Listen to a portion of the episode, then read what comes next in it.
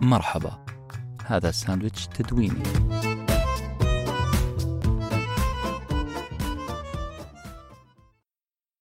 الضوء سرعته 300 ألف كيلو متر في الثانية. يعني 18 مليون كيلو متر في الدقيقة ومليار في الساعة. تخيل معايا سيارة تسير بهذه السرعة. أنا ذكرت كل هالأرقام والتخيلات فقط عشان أوصل لك فكرة بسيطة إن هذه السرعة المخيفة هي بالضبط نفس السرعة اللي عادة ينتقل فيها حوارك مع أي شخص آخر من حوار هادئ إلى جدل متعب ومجهد للأعصاب. حواراتنا في لمح البصر قد تتحول من بناء طبقة معرفة جديدة لاتهام وتبرير وحرق أعصاب. معكم أديب وبودكاست بلوك ساندويتش. كان لازم أبدأ البداية الدراماتيكية هذه لسبب. أنه ظاهرة الحوار الهادئ على وشك أن تنقرض. إما بميانة مسبقة كحوارات الأصدقاء اللي يمونون على بعض أو حوارات المثقفين اللي كل واحد يحاول يخفض في الثاني عشان هو يبرز.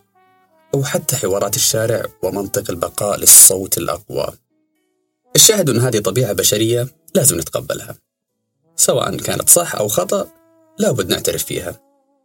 لكن لو حبينا نشرح كيف نقلص منها لازم نبدأ مع مقولة في الصميم للفيلسوف الجزائري مالك بن نبي اللي قال من الصعب أن يسمع شعب ثرثار الصوت الصامت لخطى الوقت الهارب. لكن الثرثرة جميلة ولكن نحتاج أن نعرف لماذا تتحور ثرثراتنا الجميلة. إلى مواقف محتدة يخرج الطرفين فيها مرهقي الأعصاب. تدوينة اليوم حتتكلم عن بعض القناعات اللي لو قدرت تعدلها قبل دخولك أي حوار فتأكد حتكتشف أنك تحولت لإنسان مختلف تماما. إنسان يستمتع يشارك ويتقبل أي وجهة نظر تطرح له.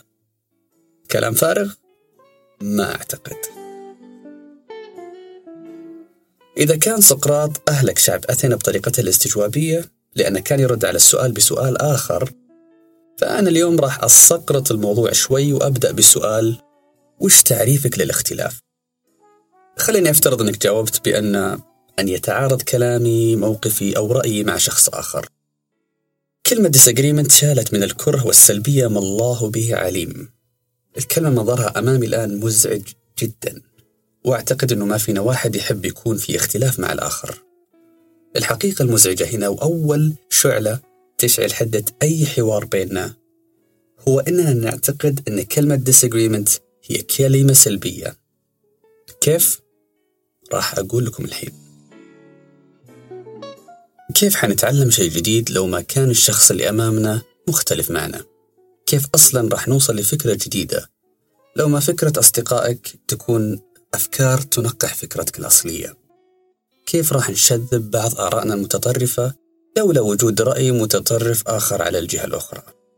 نستنتج بذلك أن الأفكار تدافعها خير وليس شر. أول وأهم نقطة حتهدي نفوسكم قبل دخول أي حوار هي أنك تكون مؤمن بأن الاختلاف سمة بشرية وأن الشخص اللي راح أفتح معه موضوع مش أنا. شخص وكيان مستقل غير عني. أكيد عنده قناعات مختلفة وأكيد حيقول آراء مخالفة للي أقوله. تسعة أعشار حواراتي الشخصية فشلت لأني كنت أعتقد بأن آراء كل الكرة الأرضية لازم تكون بالضبط نفس آرائي. الشعلة الثانية واللي تؤجج نيران حواراتنا هي كذبة كل أذان صاغية أو ما يقابلها بالإنجليزي I am all ears. نادرا ما أقابل شخص كله آذان أصلا لأنها لو حرفيا فهي مصيبة. لو مجازيا فهي صعبة جدا. الاستماع مهارة والسماع قدرة. السماع كلنا بنسويه ولذلك نصرخ في وجوه بعض. أما الاستماع فهو تدريب شاق على أن تتوقف عن الانشغال في أفكارك الشخصية لحظة ما محدثك يتكلم. أمامك إنسان يحدثك بمشاعر يحسها قناعات يحتضنها بقوة. أقل شيء أقدمه له إني أستمع وأكون مستمع جيد بكل جوارحي.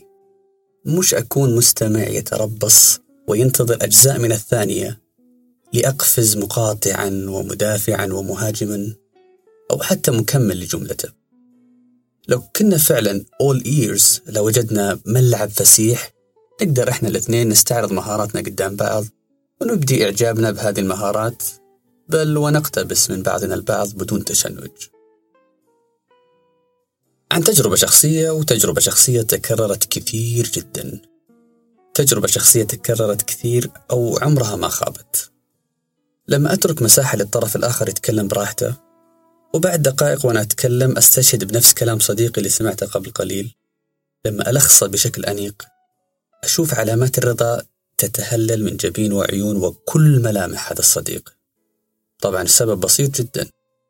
أنت خليته يشعر بأن وصل فكرته صح. أنك فهمت فعلا وش كان قاعد يقول. وهذا أول جسور التواصل القوي بينك وبينه. أنت لا كذبت ولا نصبت. أنت فقط كأنك تحركت من مكانك المقابل والمواجه والمعادي لصديقك. وجيت بجنبه ووضعت يدك على كتفه وقلت أنا بدأت أشوف الموضوع من نفس الزاوية والاتجاه اللي أنت شايفه. ما أعتقد أن صديقك عنده أي مبرر يحتد في كلامه مع شخص يحط يده على كتفه ويشوف بالضبط اللي قاعد يشوفه.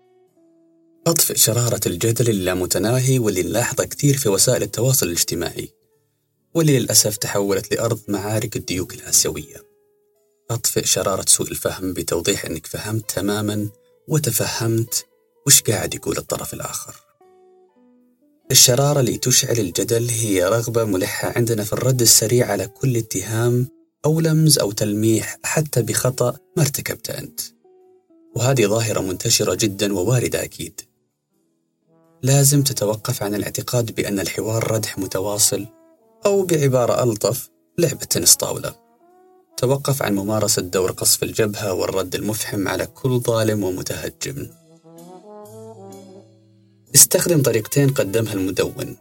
الأول تكنيك خليني أفكر في كلامك والثاني كلمة ما أدري هالجملتين رغم أنك حتتهم بعدها بعدم القدرة على الرد لأنها أشبه بماء بارد على الشرارة المستهدفة لحوارك البناء لأنها أولا حتعطيك فرصة أنك ترتب أفكارك وتصيغ عباراتك بأبلغ طريقة.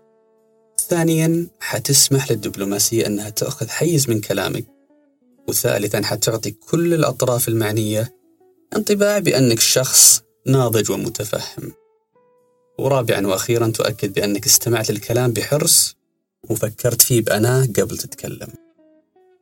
أخيرا تأكد بأن الإنسان كائن ديناميكي.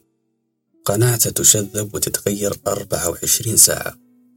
فطبيعي أنك بعد الحوار راح تخرج بقناعة مشذبة بطريقة ما أو بشكل ما. لأنك لست صخرا حطه السيل من علي بل إنسان يتعلم كل يوم باحتكاكه بالعالم اللي حوله. أطفئ آخر شعلة قد تفسد حوارك مع غيرك بقناعة. لا بأس أن أتغير بعد الحوار. التدوين بقلم أنس بن حسين. كان معكم أديب. أتمنى تكونوا استمتعتوا زي ما استمتعت أنا اليوم. يومكم سعيد.